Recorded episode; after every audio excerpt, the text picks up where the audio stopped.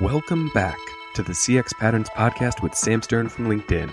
In this Loose Threads, Missing Threads mini episode, I'm returning to my second conversation with Kelly Bryce, where we talked about how to conduct research for customer journey mapping and how to embrace the limitations of journey mapping. Things like knowing that the map is not the territory, which means you can't map every customer's unique experience. And also that all models are wrong, some are useful. A good reminder that journey maps, which are indeed models, are therefore wrong, but still quite useful. So, returning to the conversation that Kelly and I were having, I want to come back to two things. First, a loose thread from that episode, something I should have mentioned to balance against the really cautionary note that we hit with the line, the map is not the territory. Because I don't want to discourage you from moving forward with journey mapping. That is not why I bring up that famous quote. So what I want you to think about is, how do you move forward if you can't map everyone's experience?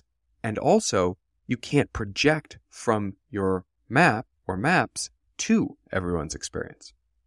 Well, choose whose experience you are mapping and be careful about it. Think about dimensions like, what is your biggest customers segment version of this journey? Or your most profitable customers? Or your customers that are hardest to design for?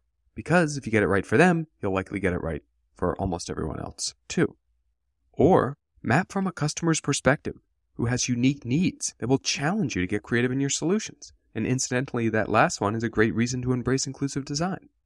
So think about who you can map for and have it be something that, yes, you won't have the exact lay of the land, the map is not the territory, but you will have a really good, rich understanding of an experience for customer or customer segment that really matters to you.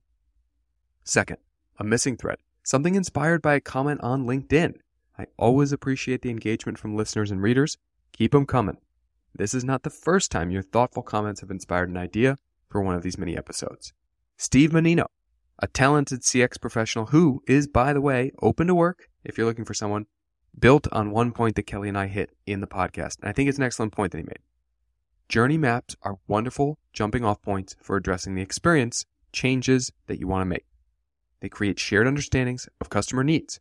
And Steve mentioned that when you pair that deeper, richer understanding of the current state that a journey map gives you with an ideal state or future state vision for what the experience will look like once you've addressed customers' needs, customers' wants, that makes it easier to chart your path from where you are to where you'd like to be because you have the starting point and you have the end point. Steve, I agree. I have used that same approach before and it does help. You're right. I'm glad you mentioned it.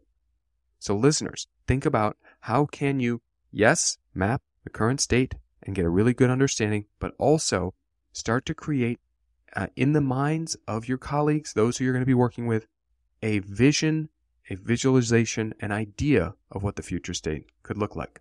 That's it for now. I'll be back with a full episode next week. Talk to you soon.